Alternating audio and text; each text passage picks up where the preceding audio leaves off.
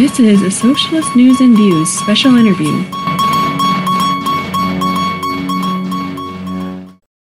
Well, okay, so a little formal introduction, if you will, right? Yeah. Oh, okay. Uh, well, call me, I mean, a, a nom de plume, is that okay? Yeah. Uh, let's go with uh, Raoul Duke. Okay. And just leave it at that. A little hint toward Hunter Thompson there. Um, so yeah, just call me Raoul Duke for now. And that, I guess, is that how I introduce myself?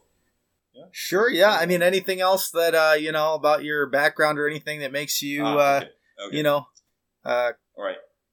Well, okay, so yeah, uh, so I'm Raoul Duke, and I grew up on the border between Texas, South Texas, to be specific, uh, to be hyper specific, the Rio, Rio Grande Valley, and the Mexican, the North Mexican border of Tamaulipas, at the at the mouth of the Rio Grande, where it it flows into the Gulf of Mexico. So I grew up mostly in Mexico, but also in America, and you know, with the beach an hour away, right? And I had a foot on each of these, uh, lo- you know, places as I grew up, and I I'm fluent in English and I'm fluent in Spanish. Uh, I also didn't come from a very like um, just a, on a personal note. I didn't come from a very like political family background. We were very apolitical. Uh, that being said, and I also uh, uh, never had a lot of faith in in Mexican politics.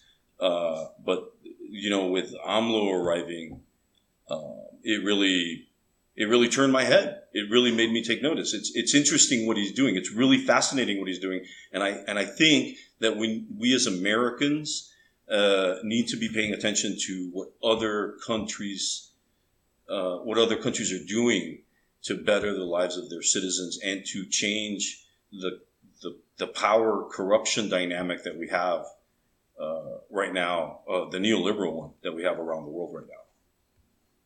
Yeah. So yeah, you've been telling me a little bit about uh, what uh, is going on in Mexico, but yeah, if you just want to uh, share with uh, our listeners, you know, some of the um, things that you've been seeing or hearing, and uh, you know what you think is uh, Okay. ultimately going on, and, and where this whole process is going right now. Sure. Okay. So, like, let me let me begin with a little context. You may or may not have heard of somebody called AMLO, A M L O, AMLO.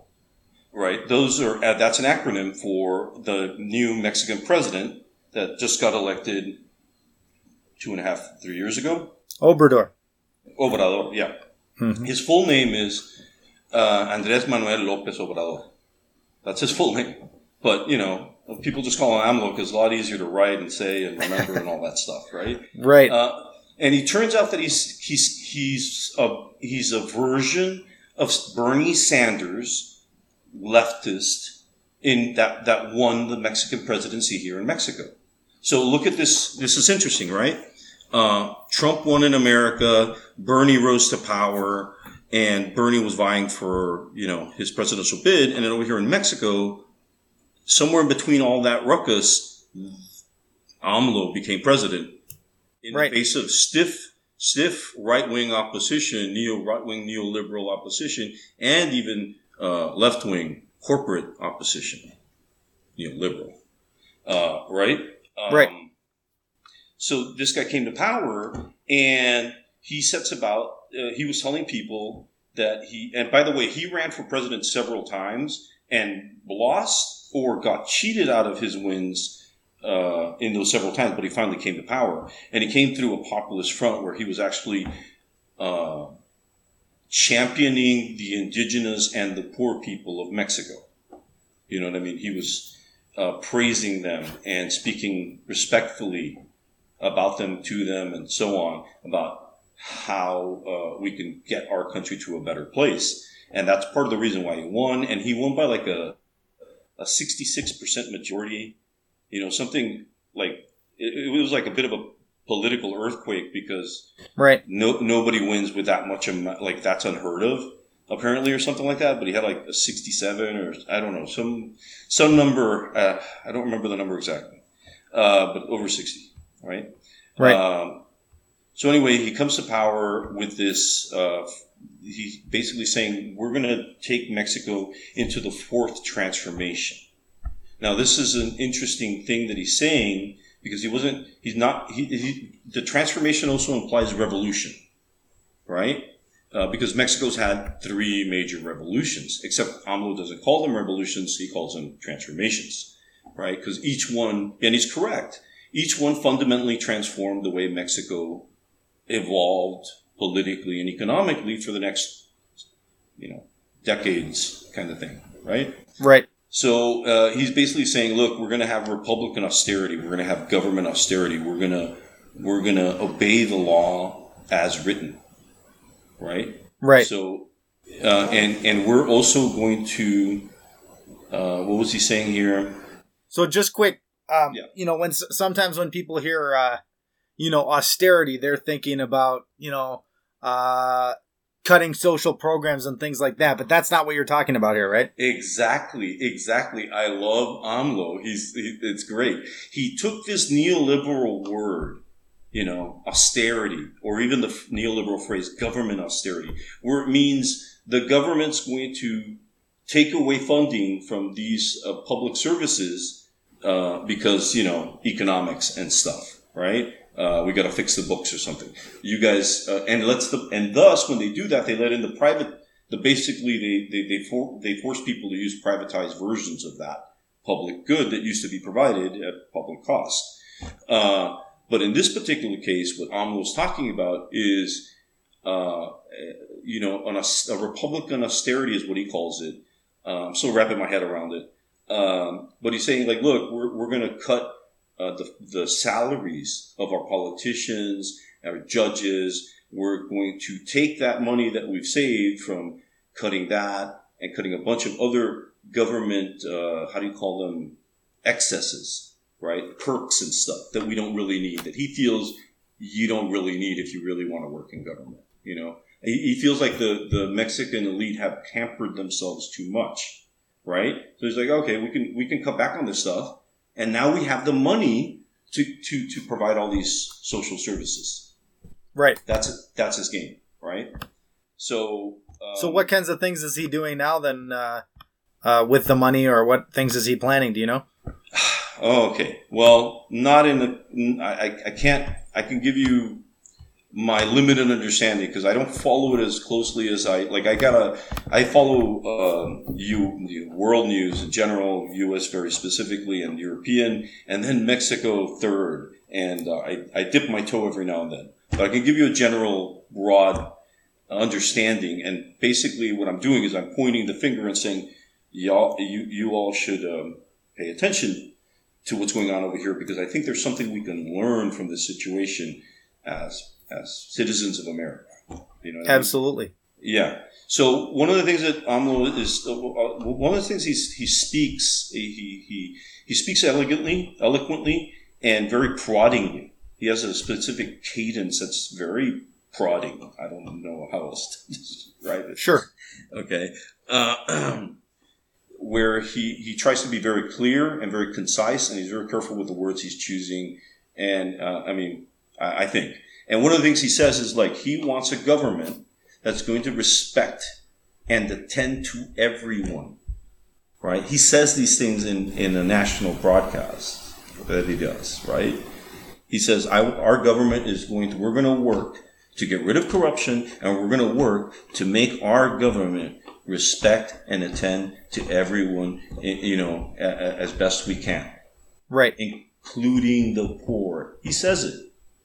You know, and this is again in stark contrast to how neoliberal, like our neoliberal American system works. You know, over here, uh, the government is very is has been gutted, and the services are. I, I personally think uh, like the customer service with um, institutions.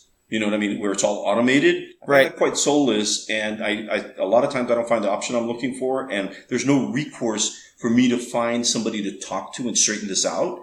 So, they, like literally, I'm, I'm in an impossible situation right now, and and in the Mexican side, you can you can go talk to somebody. Right. You, know what I mean? Uh, so, uh, you, you see the difference there, right? That's one of those things that I'm. Uh, it's so anyway. Uh, No, another thing that's good. that- what? Sorry. I said that's good. Yeah, Uh, yeah, yeah, it's good. I Um, agree with you. Thank you.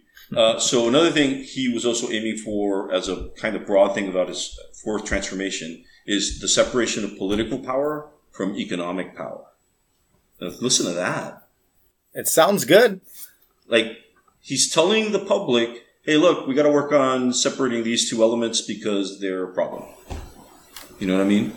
And I don't. Well, if you know a little bit about history, like one of uh, the, I think the second revolution in Mexico or transformation in Mexico was the separation of church and state. Hmm. So it's right separation. right on the same lines there. So you see how decades, you know, centuries later, uh, this guy comes along and says, "Okay, we've done the separation of church and state. Now we got to do the separation of political power from economic power."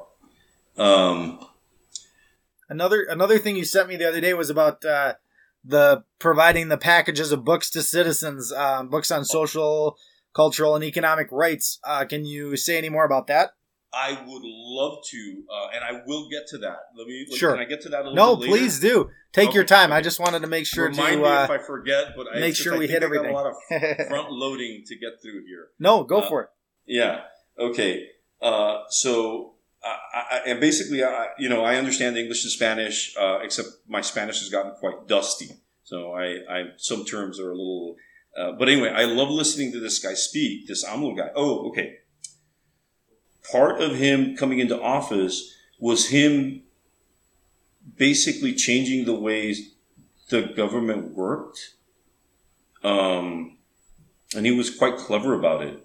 So he basically promised that he he when he got into office, he put the presidential airplane up for sale, and the presidential Mexican president airplane was more expensive than the American airplane for some reason. Uh, you know, hundred million dollars or something, um, and Wow. it was it was super luxurious. It was um, kind of a symbol of neoliberalism in a way, right? And AMLO rejected it, and he said, "Nope, we don't need that anymore. If you're going to be a president of Mexico, you can fly commercial. Uh, you can fly commercial just like everybody else." And that's what he does, right? He he basically did that. He got rid of the presidential car, the, the I don't know the the security car, the bulletproof car, uh, you know that all presidents get or whatever. Right. Uh, he got rid of that, and he drives around a little Volvo, I think, or something, something very, very mundane. He got rid of, and here, this is really earth shattering. Uh, he got rid of the president's security team, like this president's security army. There, there were like six thousand of these guys. It, it- ridiculous number, like a ridiculous number. But the six thousand or so uh, people that were part of his security detail got dispersed into other departments, other security operations. He's basically like, if you're if you're uh, going to be the president of the Mexican people and they love and respect you, you shouldn't need this. You know, you, you only need this if you you're making people angry. So you don't need the you, future presidents. You don't need this. I'll I'll show the way. So he got rid of those guys. Right? You with Right. me? Oh, I'm with you. All right, all right. Now, he also created the National Guard out of thin air and basically said, okay, all you security elements that I let go, uh, you can go into the National Guard if you like and, and, you know, be part of that thing. And that's kind of like a, I don't know, I don't it, it's a, it's like a, a branch of the army that like it's, but it's a National Guard and they're all over and they're meant to be helpers and like helper soldiers. So they're security soldiers for internal problems like you know the mafia problems that Mexico has, um, and and also for natural disasters and even for citizen assistance. And I'll get to that in a little bit later. Okay, the National Sure. Guard's an interesting thing, and I see them on a daily basis. You know, patrolling the streets or positioned in in places, and that's. Uh, I think so far it, it's a good thing. Uh, I also heard rumors that he um, disbanded the Federales, which is like the Mexican equivalent of the FBI. Um, I haven't confirmed that, but that's still pretty pretty interesting because uh, you know uh, there's a lot of corruption in that in that institution. So that that hopefully is something that it turns out to be true. I need to confirm that. Okay, wait. So he got rid of the airplane. He got rid of his presidential car, his security detail. He flies commercial. He drives a Volvo. Um, oh, right. And he promised the Mexican people he recognized the severity of the moment in for Mexico. He's like, look, we're in crisis. We got a lot of corruption. We got a lot of like violence. We got a lot of like our country's very insecure. He recognized all of this to the public. He says, and we need to we need to transform this country in a peaceful way. He stresses peaceful, right? Right. Uh, uh, by by by following and refining the laws and getting rid of all this government excess and part of the reason how I'm going to show you that I'm serious about this, me, the president, is I'm going to be Monday, like every day, I'm going to give a mañanera. A mañanera is a, a morning talk. So every morning at seven o'clock at the presidential, no, it's in, a, it's in a church in Mexico City, in downtown Mexico City. It's like an abandoned church that they turned into an impromptu meeting hall, right? And uh, he said uh, he told him, you know, I'm gonna I'm gonna show up and I'm gonna be there every morning at seven o'clock to talk to you about the nation's problems and to and to address the nation's problems. And I will have my my ministers with me, and they will answer questions for you. And cleverly, listen, putting his ministers on the spot. Right. Be like, you know, you're not just gonna report to me; you're reporting to the public now. You know what I mean? Like, right. And he, and, he, and and everything about him is like, don't be corrupt don't, but in a kind of nice but stern way, like, hey, stop, stop doing that. Like, I'm going to put you in positions where you're going to be held accountable. Right. You know what I mean? Okay. So the, okay. So he's doing these mañaneras. Literally, he's been doing these mañaneras all this time. Fascinating. Fascinating stuff, man. Like really, the reporters that, that are working for the Mexican establishment, right wing, and how they're trying to like set him up or trip him up and the way he handles himself. And it's really quite fascinating. Uh, and uh, it hasn't been an easy go for him. He's had to deal with a lot of, you know, strife in the political parties, but he's also shaking the boat and getting getting results. But I'll get into that later. Uh, I'm still talking about. So I was telling you about he does the mañaneras, right? The early day, and right. he's been doing that forever. And you can find them all on YouTube, by the way, but they're not translated to English, unfortunately. Um, and then he he uh, he cut his presidential salary in half. Right. Right.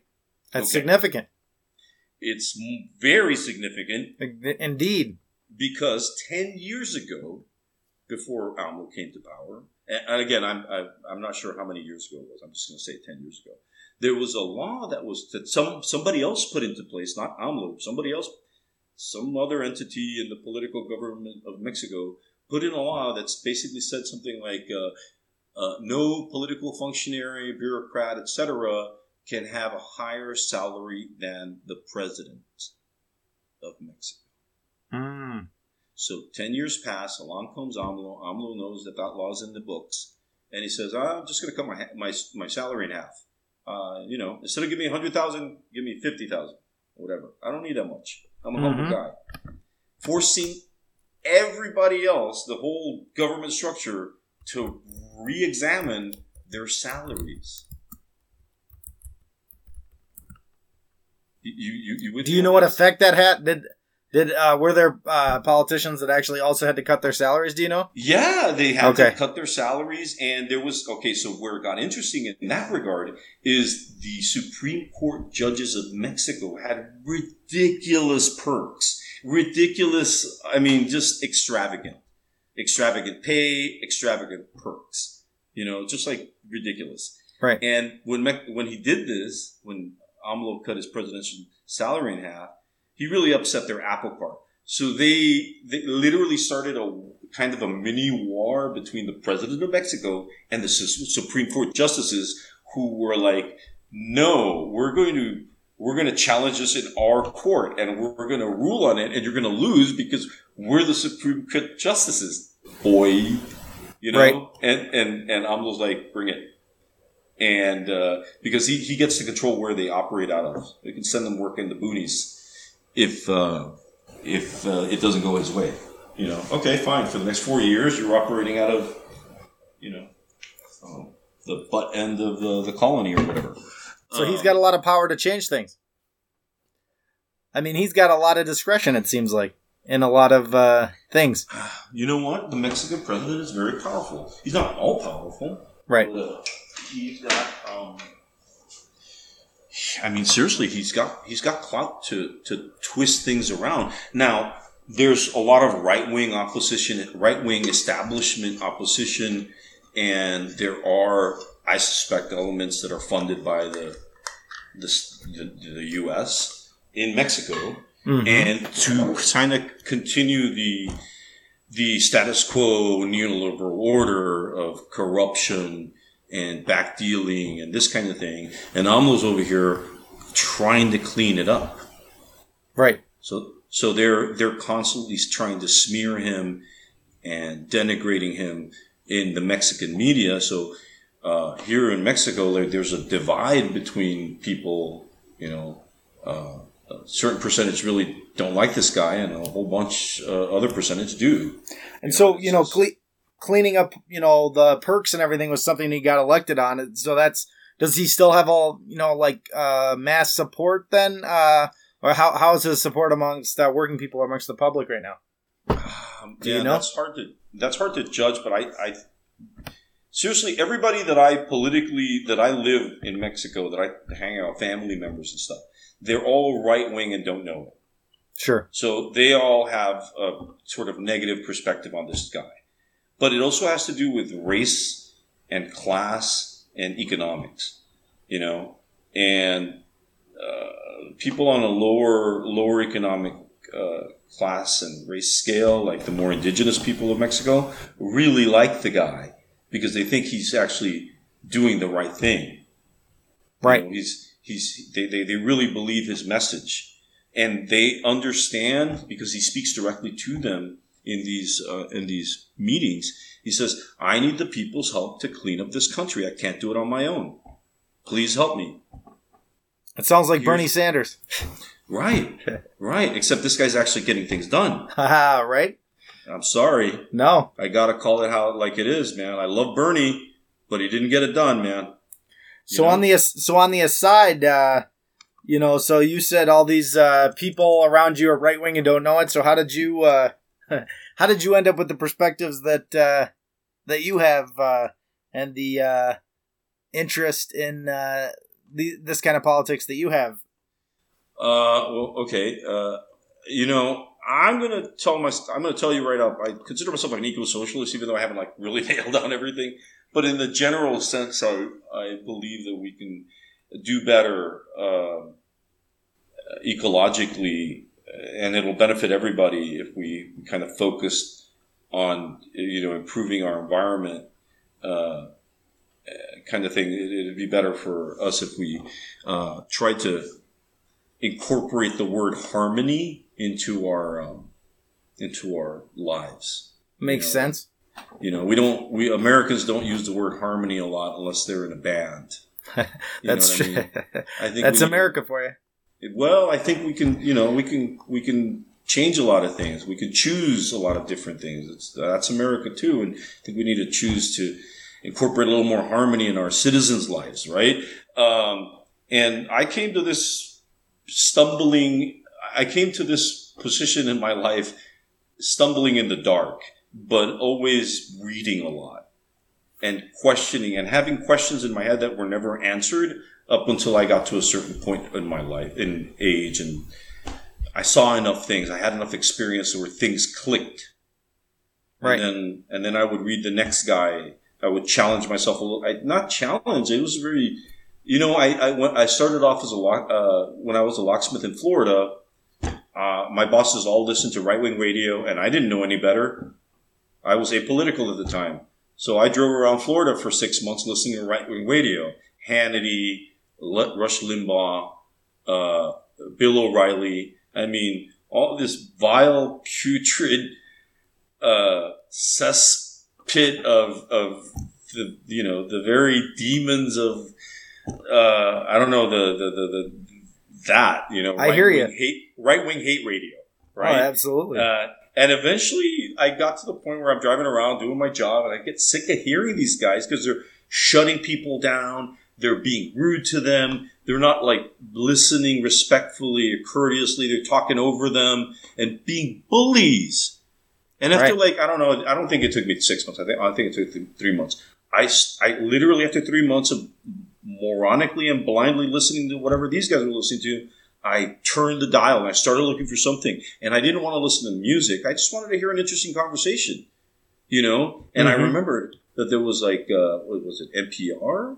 Yeah, but or not NPR. It was the the public broadcasting channel that's on the FM AM AM dial in Okay. here in the southern parts of America. And I remembered that, and I turned it to AM, and I and I ended up finding NPR the the, the channel, and I started listening to that, and it was night and day, and it was night and day, and it was very like reasoned conversations and thoughtful perspective, and no yelling over, no none of this right wing hate radio.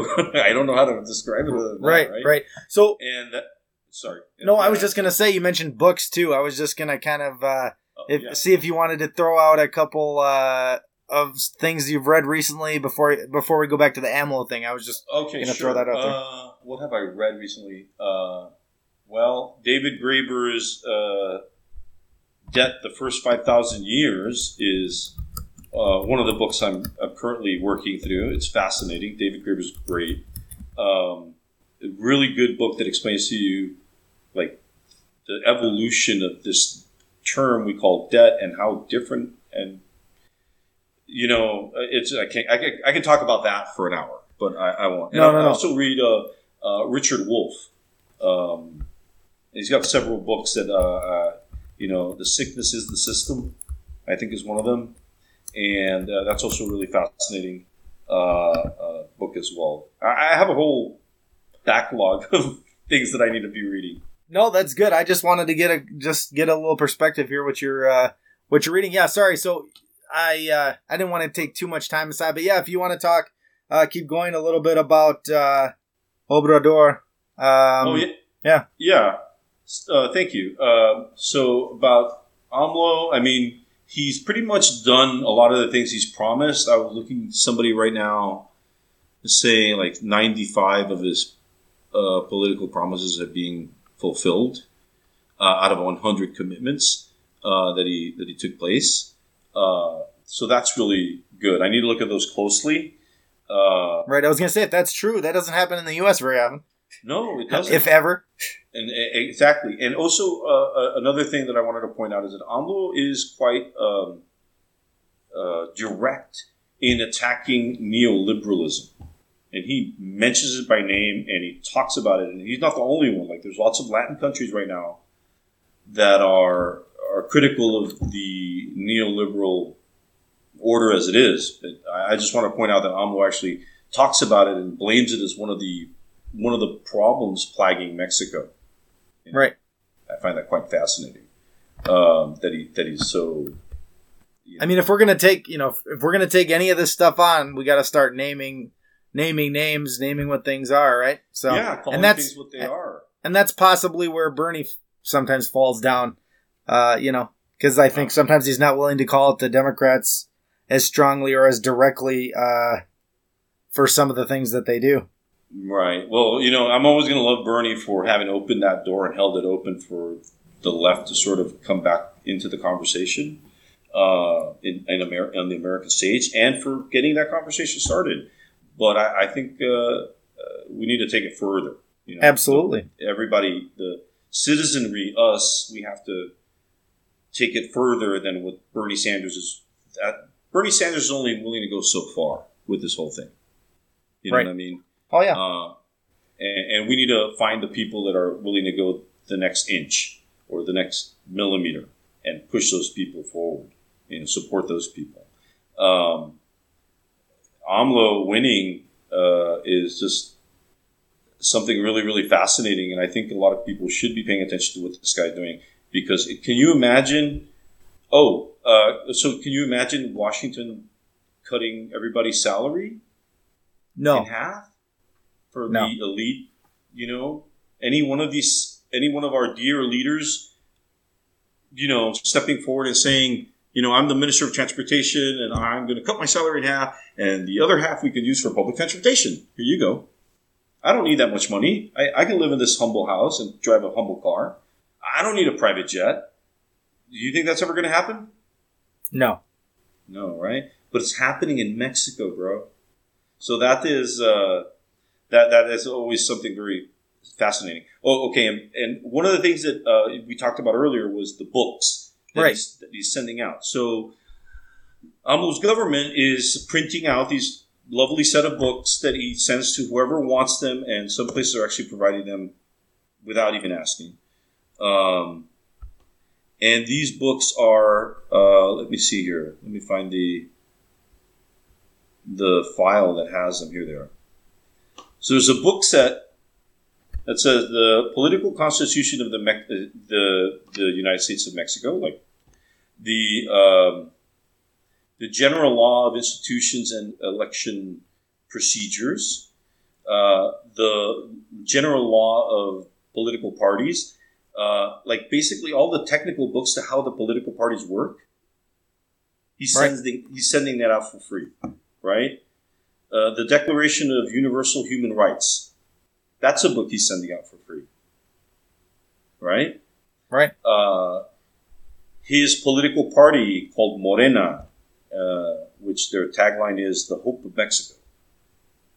He's, uh, he's sending out the basic document, the basic political documents of what Morena should stand for. Hmm. You know what I mean? As opposed to the reality, I guess. Uh, a book on the origin of violence against the woman. Another book on the rights of women with a queer eye perspective on on gender, gender, Hmm. right? Another book on the political rights of women in Mexico. What is that? I think I'm looking at that one. What is that in Spanish? Derechos políticos de las mujeres en México. Oh yeah, there I see it. Yeah, okay. Sorry, I, was, I think I'm looking at the same. Pa- Oh, I tried to okay, pull up those so pictures. swiping- Yeah. I'm swiping now to the other page. Okay, so I think I'm gonna have to swipe past this one. Uh, oh, that one I'm also gonna swipe past. Uh, let's see here. That's the whole set there. That's- okay, I think. Uh, oh yeah, there's another book called uh, Protocols uh, for the Attention to Political Violence Against Women and and Reasons of Gender and Reasons of Gender. Yeah. So this is a book he he put out. Okay, so here are the six books and another thing. Uh, so these are really interesting. So you're going to get if you order these books, you're going to get these other six books, which are starting with the Declaration of Uni- Universal Human Rights, right? Right. Then you're going to get the Pact on International Rights, Economic, Social, and Cultural Rights, the Convention over the Elimination of All Forms of Discrimination Against the Women, women, not the women, the International Pact on Civil and Political Rights. The other book is uh, International Conventions on Eliminating All Forms of dis- Racial Discrimination. Wow. And the last one, uh, uh, the Convention on the Rights of Handicap and Faculty uh, Affected People. Those are the six books you get in that pack. Have you have you like really looked into uh, looked through any of these books at all, or have you just seen the seen them at the the covers and stuff? I mean, I the covers and I flipped through them. I just saw them the other. I just found out yesterday. I just want to point out that it sends a very powerful message, I think, to the people in our country when your your your president is well spoken, erudite, uh, eloquent, and has a reason behind his things.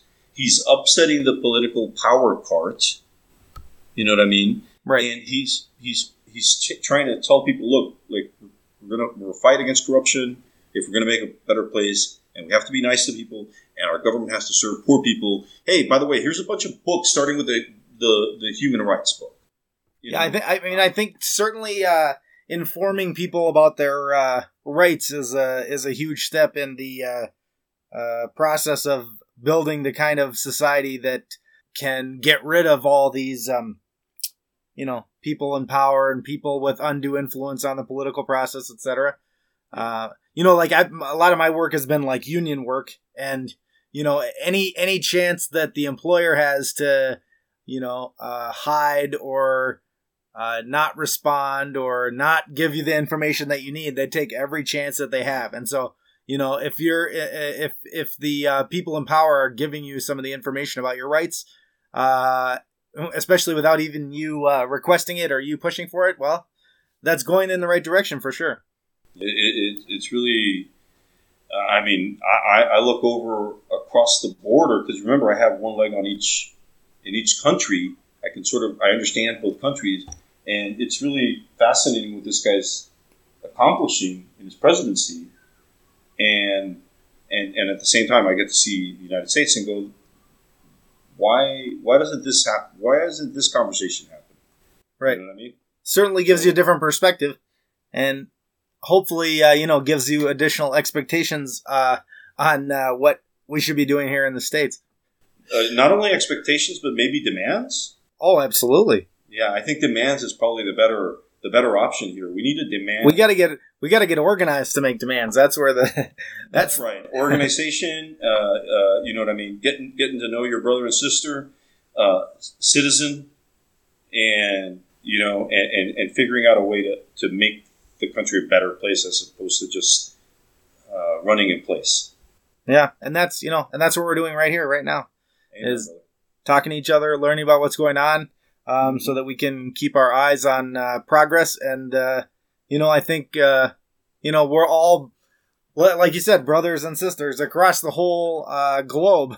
Uh, and I think we all need to be keeping an eye on what's going on in every other country and um, calling it out when it's, uh, you know, not in the interests of regular people, and you know, trying to show solidarity when folks are moving towards a more just uh, equal and uh, yeah, fair society. Absolutely, absolutely. Uh, and, and actually, that's one of the things that I that I think uh, needs to happen is that we need to have more conversations. We need to have a, I don't know a podcast or show of some kind where we're bringing in the lefties from uh, the European Union and, and, giving us some context and and uh, real time on the ground information as well and history of their struggles over there and how they relate to our struggles over here. Um, if I can just take a minute to explain. Go ahead. Oh, okay. So, like over here, we're struggling for Medicare for all. You know what I mean? That's a that's a struggle where where is ongoing here in the United States. Right. But for example, Norway and uh, most of Scandinavia already had that debate, already had that struggle and it came out hands down we're having universal health care, correct? Correct. Okay. So what I would say is I would want to bring on like a Norwegian, a French guy, whatever, a German guy, sit them down and go, okay, so uh, when this when this happened, when this struggle happened in your country, who were the uh, the people opposing this idea, and what were their arguments, and who were the people backing this idea? What were their arguments? Is there any correlation between these arguments and our arguments over here? And what can we learn from them? You know what I mean? And we're going to learn that the right wing is always scaremongering and fear mongering and you know making mountains out of molehills. And you can just look at you can just look at the history of the struggles we have engaged in in the United States to see that, right?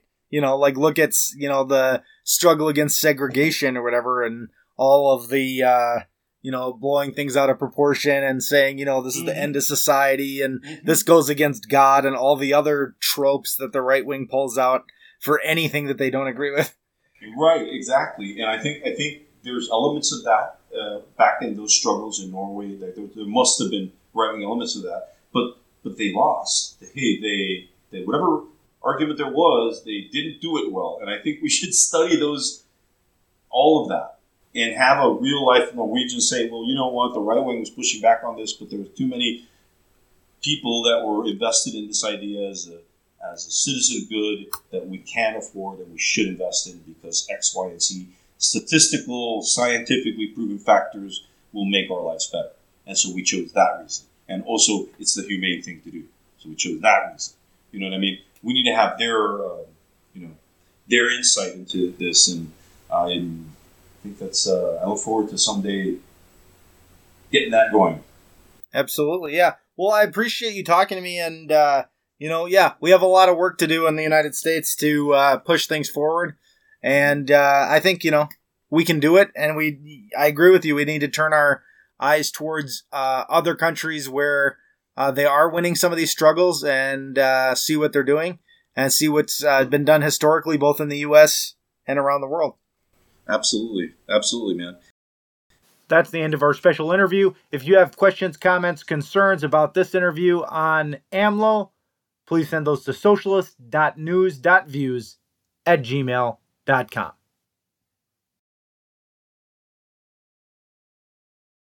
This has been a Socialist News and Views special interview.